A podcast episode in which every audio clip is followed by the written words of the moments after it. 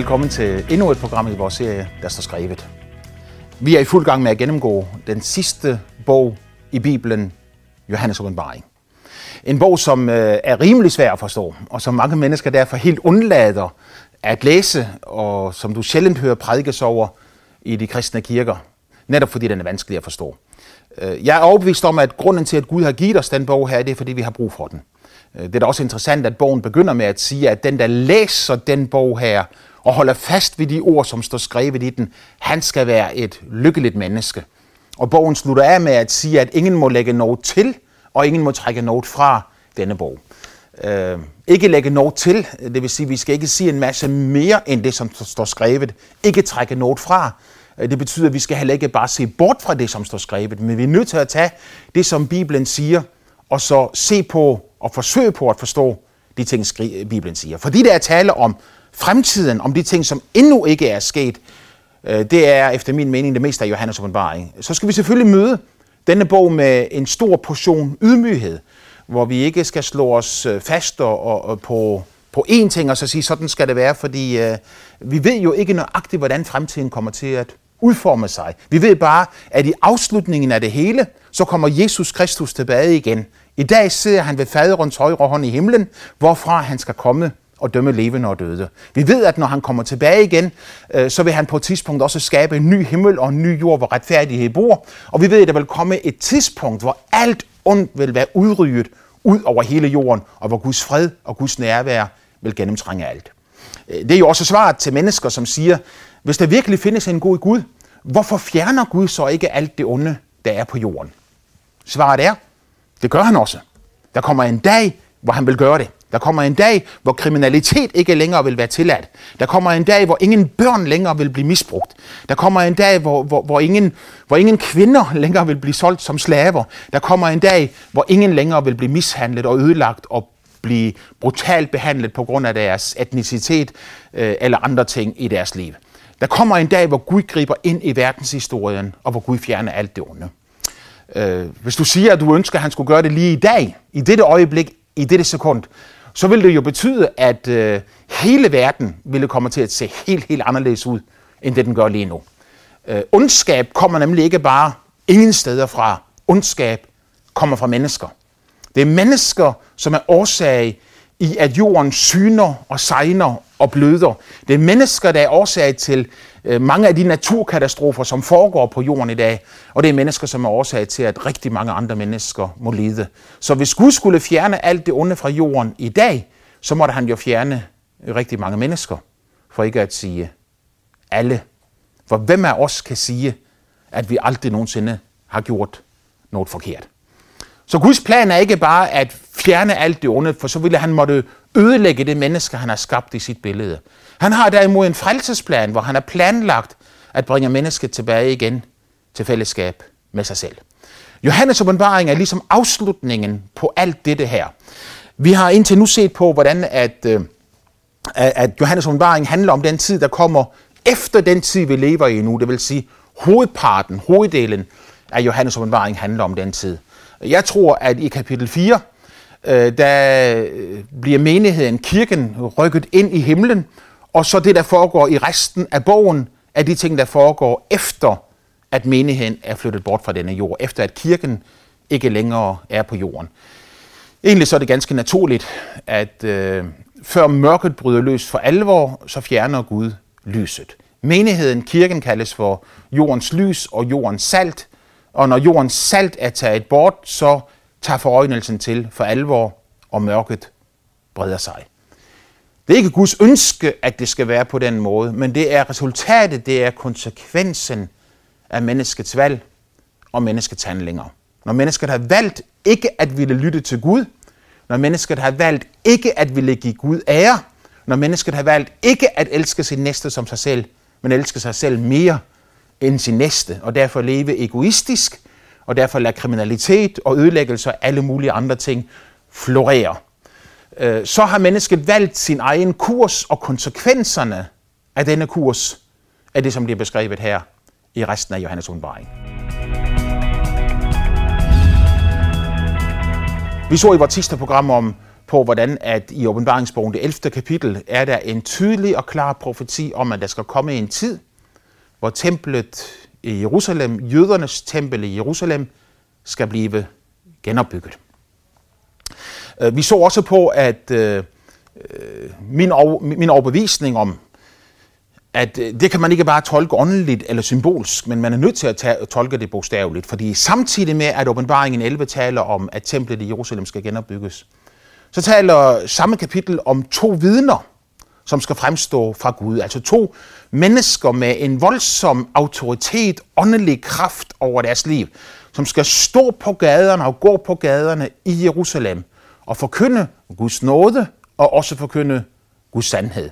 Som skal tale sandhedsord om, hvad der er ret og hvad der er galt, og ikke bare til Jerusalem, men deres ord skal nå ud over hele jorden. Det ved vi, fordi at når Antikrist får lov til at dræbe dem, øh, og de ligger tre en halv dag, øh, deres liv ligger tre en halv dag på gaden, i den by, siger øh, Johannes åbenbaring 11, hvor også deres herre blev korsfæstet, altså i Jerusalem, hvor Jesus blev korsfæstet for næsten 2.000 år siden.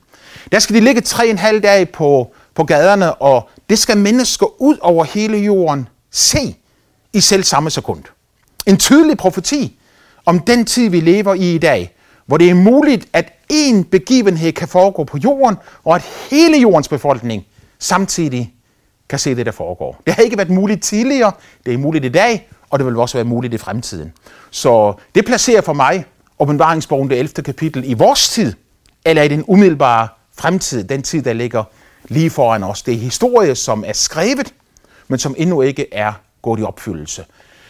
I de tre et halvt dage, hvor de ligger døde på, øh, på Jerusalems gader, der siger Bibelen, at der vil mennesker over hele jorden glæde sig. De vil ovenikøbet sende gaver til hinanden, fordi de er så lykkelige over, at nu de her to elendige mennesker, som hvis elendighed bestod i, at de talte sandhed, at de forkyndte retfærdighed, at de forkyndte sandhed, at de forkyndte, at mennesker skulle opføre sig ordentligt, og at øh, man ikke skulle misbruge hverken magt, midler, penge, politik eller noget andet.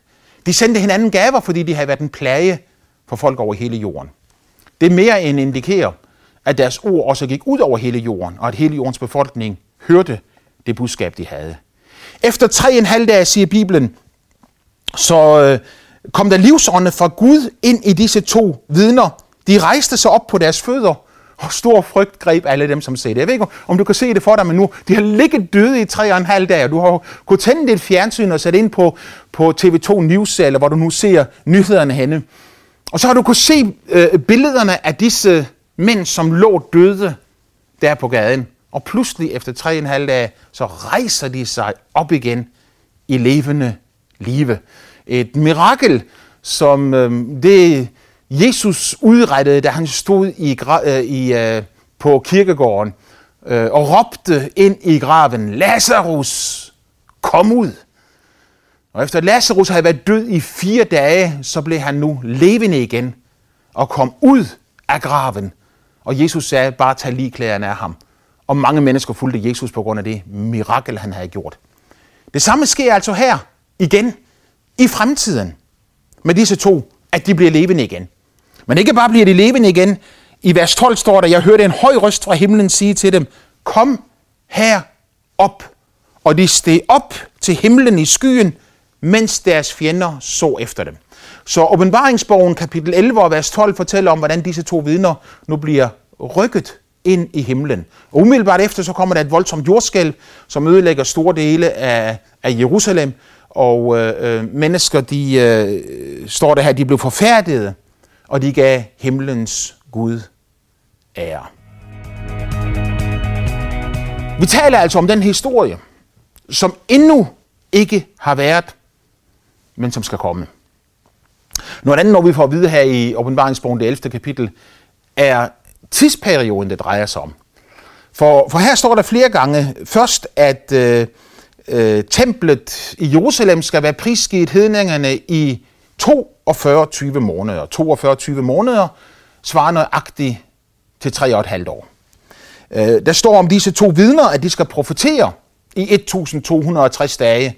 Det er yderligere 3,5 år. Det er øh, 42 måneder af 30 dage hver. Altså ikke øh, naturlige fysiske år på 365 en kvart minusdag, men øh, profetiske år 1260 dage. De to vidner skulle forkynde i 3,5 år. Templet skulle ligge nedtrådt af hændinger i 3,5 år. Hvis du lægger disse to ting sammen, så har du en tidsperiode på syv år. Nu skal jeg ikke gå i detaljer med det her, for det er alt for svært at gøre det her på fjernsynet, men jeg kan også med at sige til dig, at profeten Daniel, han har en, Øh, efter min mening, en af de mest fantastiske profetier, der i det hele taget findes i hele Bibelen. Du finder den i det 9. kapitel hos profeten Daniel, hvor han profeterer om 490 år, som er udmålt over Israels folk. Det var en profeti, som Daniel han modtog, fordi øh, han var i landflygtighed i Babylon. Og mens han er der i Babylon, så læser han faktisk profeten Jeremias' bog, hvor profeten Jeremias siger, at Israel skal være i landflygtighed i Babylon i 70 år. De 70 år var næsten gået, og der går Daniel ind og begynder at søge Gud for at spørge ham af, øh, Gud, hvad er det, der kommer til at ske nu? De 70 år er næsten gået. Hvad sker der nu videre med dit folk, med Israel? Og der giver Gud ham en åbenbaring om en tidsperiode på 490 år, og siger, fra det øjeblik, der udgår en befaling om, at Jerusalem skal genopbygges, indtil Messias bliver udryddet uden dom, der skal der gå en tidsperiode på 483 år. Det er historie bagudrettet. Det er noget, du kan læse om i historiebøgerne, både, både de, som er tilknyttet Bibelen, men også i helt almindelige profane historiebøger. 483 år gik der fra kong Ataxerxes gav en befaling om, at Jerusalem skulle genopbygges indtil Messias han blev udryddet. Da Messias blev udryddet uden dom, da jøderne forkastede deres Messias, og Jesus blev korsfæstet af romerne øh, i Jerusalem for næsten 2000 år siden, der gik Guds profetiske ur i stå. Der stansede hans profetiske ur, og øh, menigheden kom ind i stedet for. Og i den tid, der er gået siden dengang, der har budskabet om Jesu død og opstandelse og frelse for alle mennesker i Jesu navn lyttet ud over hele jorden. Når menighedens tidsalder er forbi, og menigheden bliver bortrykket ind til himlen, så går Guds profetiske ur i gang igen. Og de 490 år, som Gud profeterede til Daniel om, der skulle gå fra, at øh, befalingerne om Jerusalem skulle genopbygges, udgik, og så ind til øh, evig retfærdighed blev hyført, så var det 490 år gået. De sidste syv år af denne periode er de syv år, som størstedelen af Johannes åbenbaring handler om. Øh, interessant er det jo, at øh, Daniel han skrev sin øh, bog hundredvis af år før Jesus blev født. Øh, her 400 mere år siden, at Johannes han skrev, undskyld, at Daniel han skrev sin bog, så ser Johannes på øen Patmos, og så fortsætter han med at skrive. Og han skriver om nøjagtigt det samme tidsperiode, som profeten Daniel han også tidligere har skrevet om og siger, der er syv år tilbage. Øh, interessant er det jo også, at Jesus han i Matthæus 24, hvor han holder en øh, fantastisk tale om den historie, der endnu ikke er sket. Altså et profetisk budskab til kristne ud over hele jorden, ikke bare til kristne, men til alle mennesker ud over hele jorden, om den tid, som endnu ikke er kommet. Der taler Jesus til sine disciple. Det er lige før han går ind til døden. Øh, det er lige før han lider døden øh, på Golgata. Og mens han går ind til Jerusalem der, og hans disciple de spørger ham af, hvad er tegnet på din genkomst og på jordens afslutning, så kommer Jesus i Matthæus 24 med en hel masse beskrivelser af den tid, der ligger foran os. Det kan du selv læse i Bibelen, hvis du har lyst til det. Men i denne tale, så siger Jesus én ting. Han taler om templet i Jerusalem. Øh, han refererer til profeten Daniel, og refererer til den profeti, som profeten Daniel han kommer med, når han siger, at der skal komme en dag, hvor nogen skal ødelægge templet, og ødelæggelsens vederstykkelighed skal rejses på det hellige sted. Sådan taler profeten Daniel. Helt bogstaveligt gik de opfyldelse på den måde, at en, øh, en, en, øh, en gammel konge, der hed Antiochus Epiphanes, han angreb Jerusalem.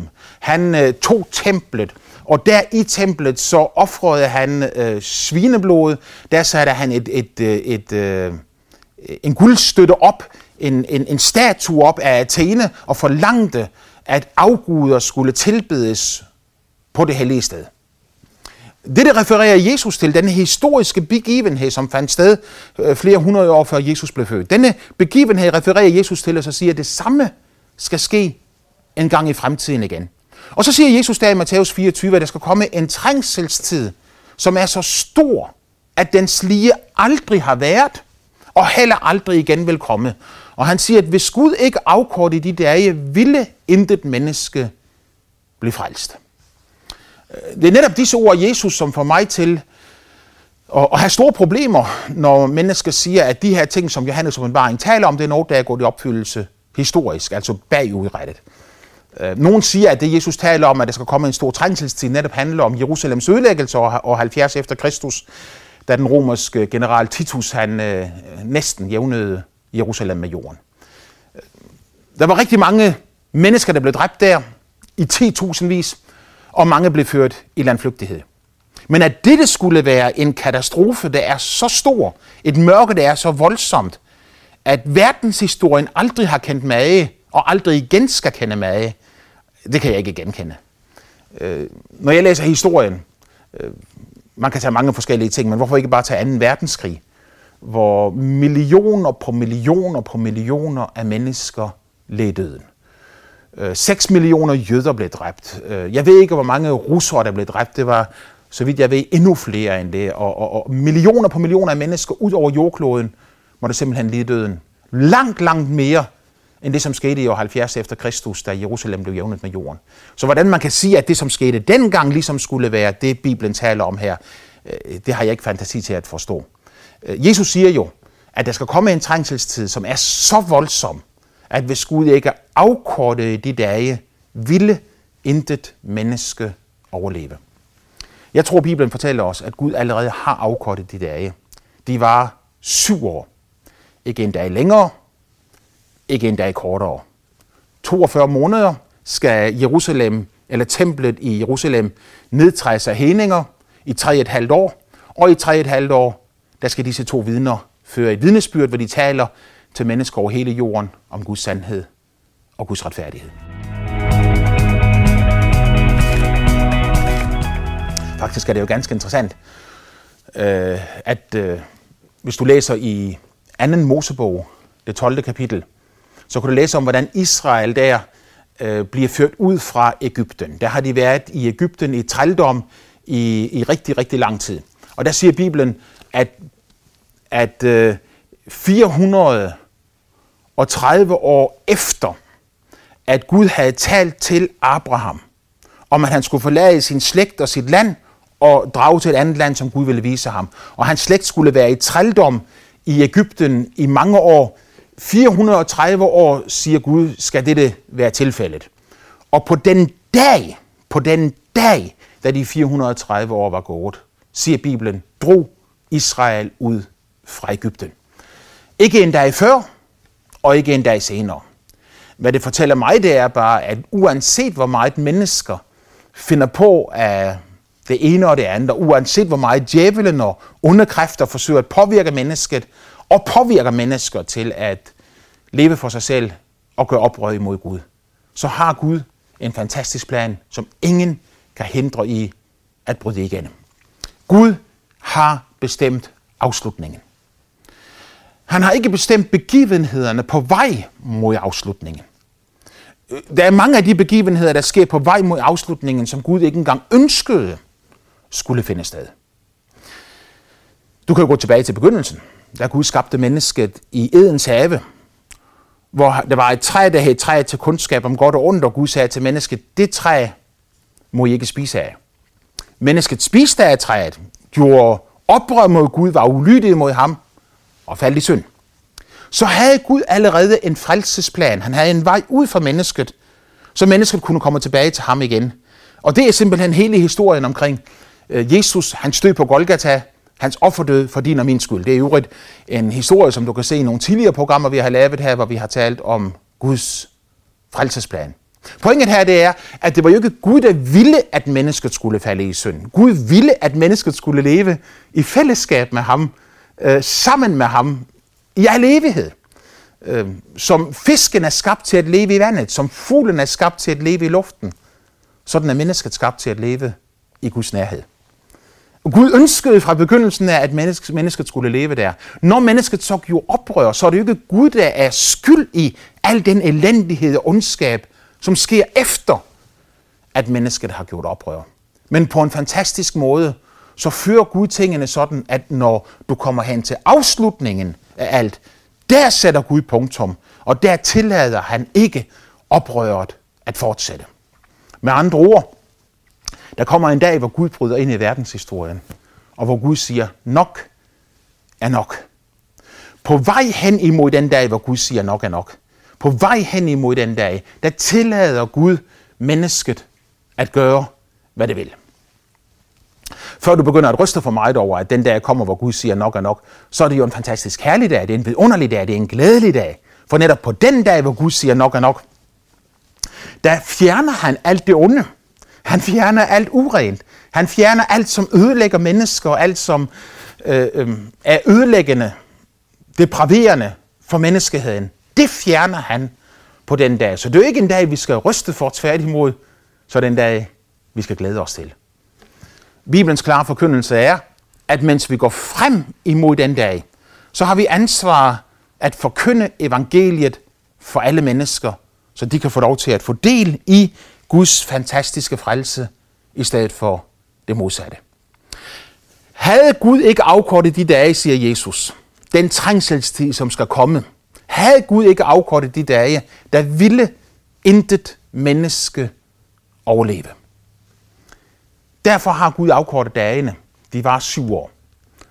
Syv år, som starter med, at øh, templet i Jerusalem bliver genopbygget.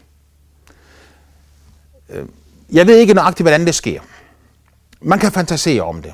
Men eftersom Antikrist jo er en, øh, en mand, som vinder en voldsom politisk magt på jordkloden, og eftersom alle og ved i dag, at enhver, som kan skabe fred i Mellemøsten, øh, det menneske vil være kendt af hver eneste menneske på hele jordkloden dagen efter.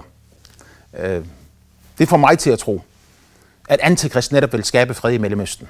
Han vil være den store fredsskaber. Øh, han vil garantere på en fantastisk måde, så vil han vinde både jødernes tillid, han vil vinde arabernes tillid, han vil vinde verdens tillid. Og han vil love i øst og vest og syd og nord. Hans politiske løfter har simpelthen ingen grænser. Og man ved ikke, hvem det egentlig er, man indgår en aftale med. Men en del af den aftale vil på en eller anden underlig måde også indebære det, at dette tempel i Jerusalem vil blive genopbygget. Den dag du hører det, den dag du kan høre det i tv-avisen, den dag du kan læse det i aviserne, nu bliver templet genopbygget. Så siger jeg dig, at der er vi rykket helt hen til den absolute sidste del, før Gud griber ind i verdenshistorien for at stanse alt det onde. Og hvor det, som, vi, som trosbekendelsen siger, at Jesus sidder ved faderens højre hånd, hvorfra han skal komme og dømme levende og døde, at dette tidspunkt, det rykker nært. Før dette tidspunkt, så rækker Gud sin hånd ud mod mennesker, ud over hele jordkloden. Det indbefatter selvfølgelig også dig. Han siger, mit barn, jeg elsker dig med en ubeskrivelig kærlighed. Hvis du spørger tilbage igen og så siger, hvordan har du vist, at du elsker mig? Så vil Gud sige til dig, det har jeg vist ved, at jeg har givet det højeste og mest dyrebare, som jeg har netop for din skyld. Den samme Johannes, som har skrevet Johannes åbenbaring, han siger det i begyndelsen af sit evangelium. I det vers, som vi kalder for den lille bibel, Johannes 3, 16. For så højt har Gud elsket verden. Og hvis du nu i stedet for ordet verden vil sætte dit eget navn ind, så rammer du plet. Jeg hedder Bruno, så jeg må jo sige, så højt har Gud elsket Bruno. Jeg siger, hvorfor vil Gud elske mig? Og svaret er, fordi han har skabt mig i sit billede. Ikke fordi jeg er fejlfri. Ikke fordi jeg er et fantastisk menneske. Ikke fordi jeg er så enestående, men simpelthen fordi jeg er skabt af ham.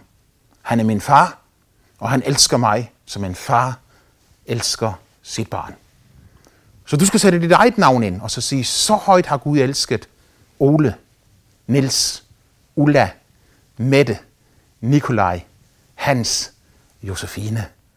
Så højt har Gud elsket dig, at han gav sin søn den eneste, for at enhver, enhver, det er også dig, som tror på ham, ikke skal fortabes, men have evigt liv. Så du, Gud elsker dig. Han har allerede bestemt afslutningen, længe før den er kommet. Og han ønsker så inderligt af hele sit hjerte, at du skal få lov til at opleve fællesskabet med ham. Som fuglen lever i luften, som fisken lever i vandet, så ønsker Gud, at du skal leve i hans nærhed. En fisk, der ligger på strandbredden, den ligger og spræller, den kan se vældig levende ud, men i virkeligheden er den ved at dø. Lad den komme ud i vandet igen. Guds ord til dig, det er, kom tilbage til mig, mit barn, for jeg elsker dig med en ubeskrivelig kærlighed. Og når du kommer til ham, så er han parat til at gøre mirakler i dit liv. Han kan forvandle dig indefra ud. Han kan lade din tomhed forsvinde og fylde dig med en overflod af glæde og fred i stedet for.